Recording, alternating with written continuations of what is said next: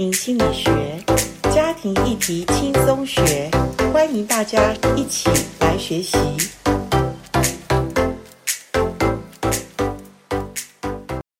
欢迎来到家庭心理学。家庭心理学呢，我们很注重的是婚姻关系，因为婚姻是建立了家庭。不过，我觉得在婚姻关系里有一个议题是让夫妻，呃，真的是，我觉得是一个非常，如果我们不能度过的话，它是一个杀伤力非常强的那个问题，就是亲子问题。今天播音室里面请到的一对夫妻呢，他们是我早在认识的当中，这过程中我看见他们从这个亲子问题当中走出来，而且感谢我们所信仰的上帝，他真是在旷野开道路的神哈，这是我可以见证的。所以，我们今天播音室请到了冰冰跟慈慈，请你们跟我们听众打个招呼。听众朋友，大家好。好，听众朋友，大家好。好，谢谢冰冰跟慈慈哈。啊、呃，我觉得你们。真的有帮助到我们 Parkcase，因为你们都是比较真实的人，而且，呃，我还记得十多年吧，我们认识的时候，此慈那时候有没有十年以上？应该有，差不多有十年了，嗯、大概九年。九年哈，对，对，对，呃，那时候第一次我们那时候在呃婚姻导友的培训里面，你们就是还坐在第一排，然后也是俊男美女的一对哈，然后其他夫妻呢？呃，有的是认识，有的不认识。呃，到现在还有夫妻，当时告诉我说，他们那时候为你们夫妻捏把冷汗，呵呵，意思就是因为，呃，此时很可爱，此时是一个很真的人。我那时候问你们说，你们可不可以讲一下你们，呃，目前婚姻的关系，呃，大概介绍一下。此时还记得你那时候怎么说吗？不是很确定，不是很确定。你说，如果再来一次，我不会选择婚姻。呃，因为我们那是一个婚姻培训课程，哈，那现在有一个太太，当时培训当中告诉我说，她那时候就纳闷，如果是这样，那你们还来培训做什么？但是后来我当然知道，你们也是希望借由婚姻有一些转变，能够帮助别人嘛。我觉得很多来学习的人都是有这样的一个一个期待，哈。那呃，冰冰，我问你一下，你知道那时候？太太对婚姻的这个憧憬跟这个图像已经到了这么枯干的地步了吗？不是很清楚，你也不是很清楚，因为我也做过一些努力，是。因为我参加了两个教会，两个还是三个，是。有关于呃爸爸营还是之类的。哦。OK，学习怎么做父亲的，对，学怎么做父亲，怎么做丈夫，是。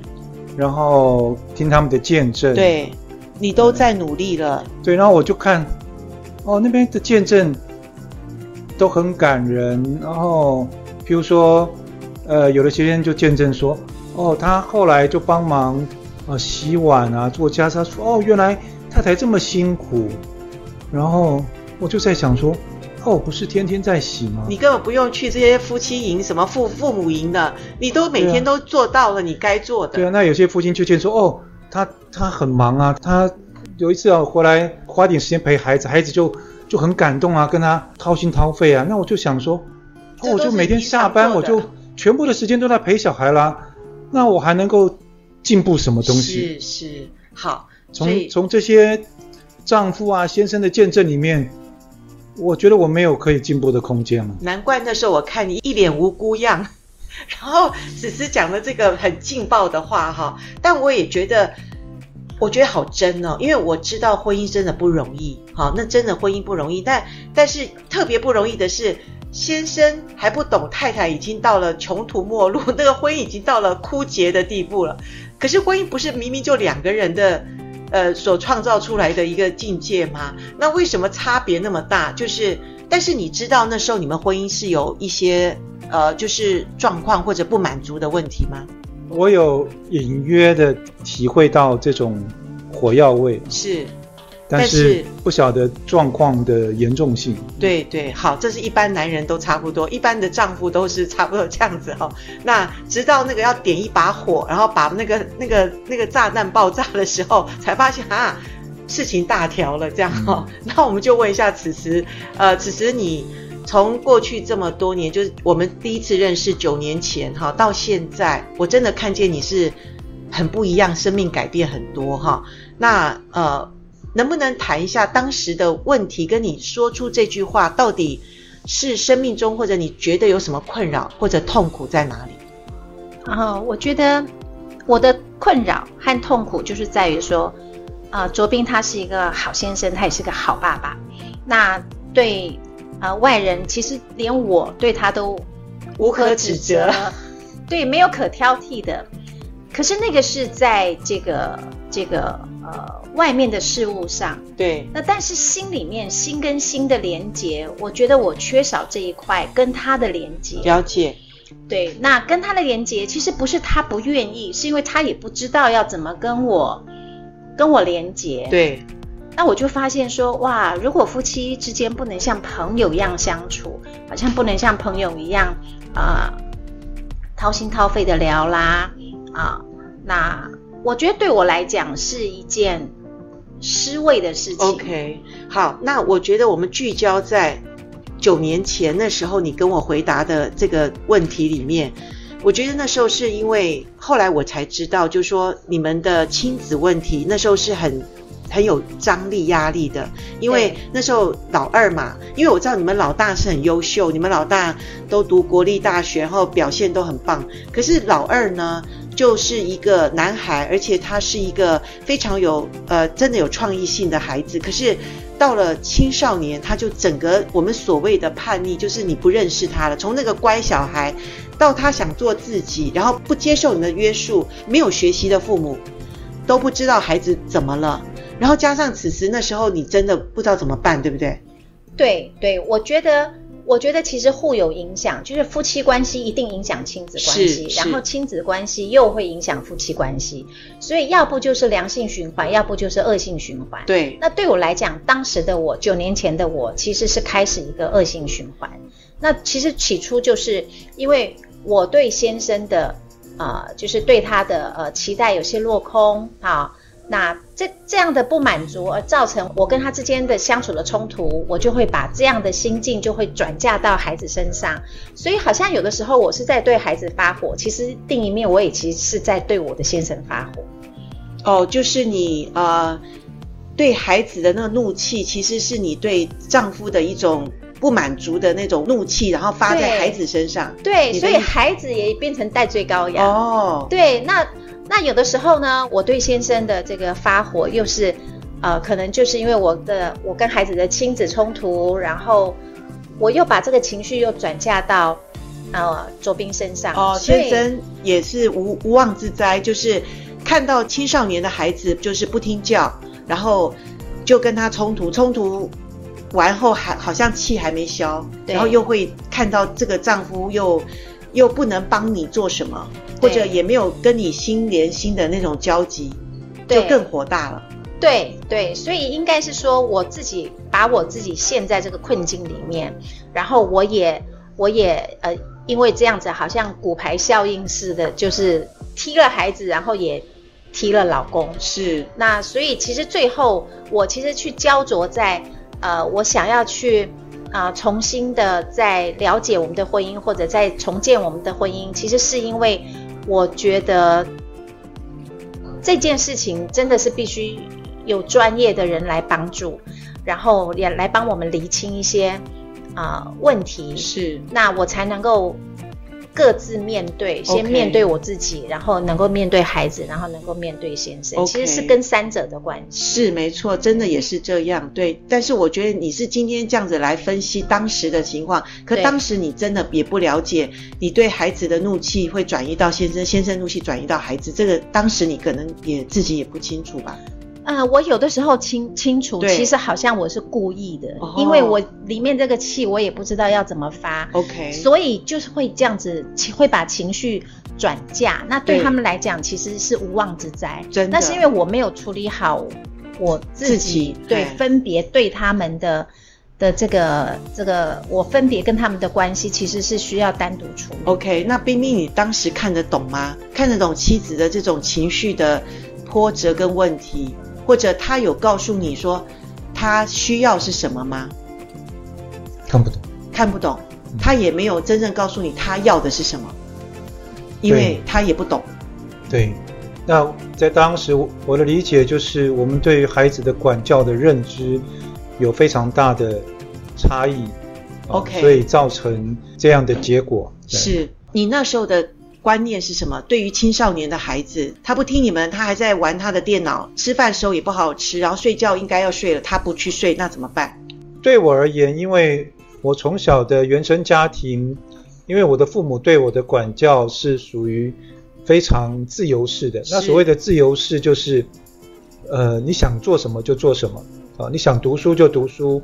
你不想读书就不要读，就不就不用读书哈，那是你自己的决定。那你你的人生你自己负责啊！你不读书，你就是为你将来不读书自己负责任。哦。所以我的过程当中，呃，我父母从来不会因为任何事情，包含读书啊，或是我一些的偏差行为，从来没有打过我，从来没有骂过我，哦。甚至连大声的斥喝，在我有我有印象以来，我从来。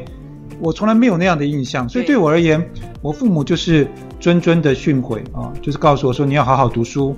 所以其实我他他就光这样讲，我我就是尽全力读书。但是我那个时候书没有读得太好，但是我是尽全力读书。OK，因为我觉得我尽到我的责任。是，所以呃，对我而言，我对小孩也是一样。我觉得我就是告诉他，你要好好读书，你要做你该做的事情。是，嗯，然后。呃，我就一次讲、两次讲、三次讲，对啊，那他听不下去，他没有照做啊，那是他的选择，是不是我没有说啊？所以呃，我觉得我已经尽到我说的责任，就是管教。当时我相信你是对老大也是这样，那老大就是 OK，因为他都可以好好的。呃，就是一步一步的做。老大是说了就会听，而且做的比我们说的还要多。那那每个孩子不一样，那偏偏上帝给你一个特殊，就或者说一个创意型的孩子。那小的你一样这样带，你觉得有没有功效出来？呃，我觉得我用讲的，用劝诫的，呃，他没有照我的方式去做，但是我觉得至少我跟他的沟通。他能够跟我平心静气下来谈话沟通，是对，我告诉他怎么样，他说嗯，嗯，OK，所以你的你的约束是是对他来讲是有效的吗？啊、呃，我的约束对他来说没有百分之百有效，但是我觉得我们保持了一个好的关系，一个至少没有没有完全被破坏的关系。啊，虽然是关系是有张力的，是是，但是。我觉得是保持在一个还可以对话的关系上。哦，那那就是此时妈妈做妈妈的可能跟她关系已经就是很很有张力了，对，冲突很多。对，那所以她她会不会因为妈妈那边的压力去跟爸爸讲？也不会哈，不会，她不会，她不会来说妈妈对他怎么不会？不会，这孩子不会。对，但是问题就是他就用他的反叛的行为。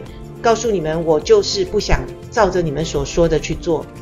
对，所以上一呃之前我们访问过你们，就是后来青少年的这个孩子，他也不想读书，生活也是就是没有规则了嘛。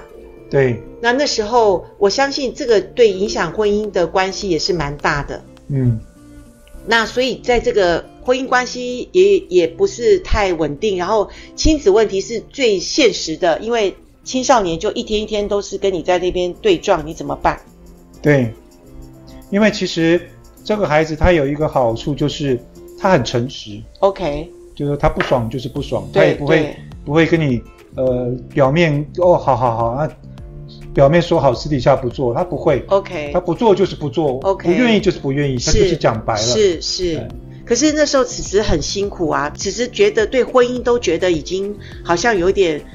绝望那种感觉，就是你觉得婚姻如果是这样的话，宁愿不要结婚，不是比较好吗？对不对？当时你有这个想法，对，所以那时候的亲子问题，你觉得，呃，后来怎么怎么办，或或者这过程中你怎么处理的？嗯，我觉得在过程当中，我当然是觉得很辛苦，是，那，呃。我也觉得很失望，对，就对我的婚姻失望，然后对我的这个跟亲子的关系、跟先生的关系，我都很失望。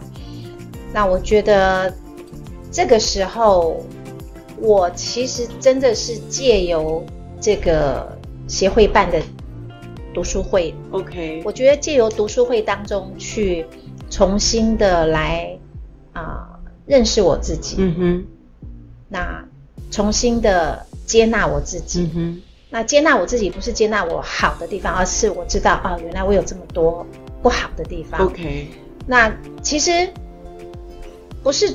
不是光要改变，而是要先从接纳开始。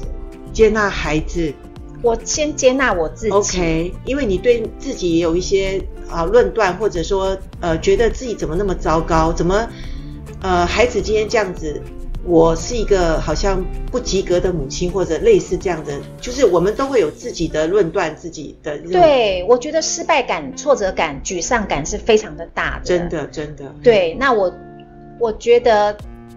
我从这些读书会里面，然后重新的再认识我自己，okay, 接纳自己。是。那我也在从这些过程当中，我觉得知识的学习其实是非常重要的。Uh -huh, uh -huh. 我在这些学习当中，我也认识了，我除了接纳我自己，我也要接纳我的先生跟我的孩子。OK。因为我们是三个不同的个体。是。那以前孩子小时候其实。他是一个作息非常规则，然后也啊、呃、也非常听话、嗯、很稳定的孩子。是是。那我自己这样子捏着捏着长大的孩子，突然有一天整个都改变的时候，其实当母亲的觉得失败感是非常的大。对。可是我在这个时候，其实我我觉得我有一个很大的问题是我没有接受先生的建议。OK，用他的方式是好，能够跟孩子好好的谈，而是我就是一意孤行，好像比较比较是让孩子先感受到我的情绪，而不是让他先感受到我的爱。我觉得这个是我失败的地方。OK，我觉得这个失败其实我相信会啊、呃、带给我未来日子的成功，是因为我接受了这个失败的我。OK，而且我也从这个失败的我当中去寻求帮助。OK，那我知道人靠自己改变其实真的是很困难。是，那很很感恩的是我有一个信仰。OK，那这个信仰可以给我一个新的生命。OK，可以帮助我，让我的旧人，就是那些是我的旧人，我所有的缺点。我都知道，那我相信造我的主也也知道，他也接纳我。OK，那我既然有已经接受了耶稣这个生命的主，那我就要知道，我可以不要当我自己的主啊！我因为我当我自己的主，当了几十年下来，我做的一点都不好，所以我真的开始把我的对孩子、对先生、对自己的主权交给主之后，我真的真的。走出一条新的路。OK，当然我们因为访问的时间有限，所以我们很快的把这么多年累积的一些学习在，在这么短的时间讲出来。但我可以体会到说，呃，你是。呃，第一个，我我觉得有时候我们人的尽头是神的起头啦。有的时候就是说，我们人还没有到尽头的时候，也觉得自己很有力量，或者想要照自己的方法去做。可是当我们知道我们真是无能为力的时候，在干旱无水之地，我们才呃可想知道那个上帝的春雨。秋雨是何等的宝贵，在这个光景里面，所以我记得你们后来孩子他他就是想要学音乐，他要玩音乐嘛，所以你们就不再要求他的学业，而是去去支持他这一方面，是不是这样子？呃，就是他不想要读书，那就支持他的决定。在那个过渡期当中，其实我们支持他的决定，就是我们让他知道。我们是爱他的，不管他做什么.因为他是我们的孩子，我们爱他，而不是因为他读书读得好，他做什么好事我们才爱他。所以我们当时的至少有一个共识，就是我们先爱他，不论他有他的光景，他即使再糟糕，我们让他知道这个家是爱他的家。对，对，因为小孩子非常的敏感哦，因为他觉得这里没有爱的话，那就没有就没得谈了。OK。对，okay. 其实孩子是很脆弱的，是他表现出来的那个刚硬，其实正是他里面的脆弱。OK，哎，讲得很好。那最后，请冰冰告诉我们什么是管教。好，那我觉得碰到这些青少年的时候，呃，夫妻在管教孩子的事上，我觉得要有三个认知。第一个就是，呃，夫妻我们本来就来自不同的原生家庭，我们的认知一定不一样，那所以很难说 A 是对的，B 是错的，很难，因为每个人原生家庭不一样。第二个，我们就是要彼此体谅哈。因为我们现在知道的对错，那个都是马后炮，其实是看从结果来看当初，所以在过程当中一定要彼此体谅，互相接纳，互相尊重，即使我们的意见即使是非常的不同。那第三个就是什么是管教？因为我们从圣经的教导里面，我们会一直认为杖责、打骂啊，这个叫做管教。其实你如果去看从旧约到新约，你从呃，圣经的字义上面，从原文去看，所谓的管教，包含惩治、教导、教育、指导、养育等等，这都叫做管教。特别多的就是我们说用神的话去喂养，这也是管教啊。所以不是说你用棍子打你大，你吼叫才叫做管教。所以呃，我们要尽一切的管教手段，特别是在这个时代。不要动不动就是用吼叫或是打骂的方式，啊，那个也许古时候还管用，但这个时代，呃，真的切记，特别是孩子到了一定年纪以上的时候，那青少年更更不要用这种方法。是，哎，我们用的管教的手段，圣经里面讲的管教手段最好的就是你，你用神的话去喂养他.因为神的话就是灵，就是生命，这就是最好的管教。是。所以在管教儿女之前，我们父母先需要被管教，而且我们要用神的话。所以刚刚听你讲的时候，圣经一句话告诉我们，不要惹儿女的气。好，那我想管教里面，我们父母一定要抓住这个原则，不要把你孩子的气给激发出来，那这个对双方都不好。所以，呃，我们都爱孩子，所以爱是要让孩子感受得到的。好，谢谢冰冰跟此时今天愿意接受我的专访，在 Podcast 里面，谢谢你们，谢谢，好，拜拜，拜拜，拜拜，再见，拜拜。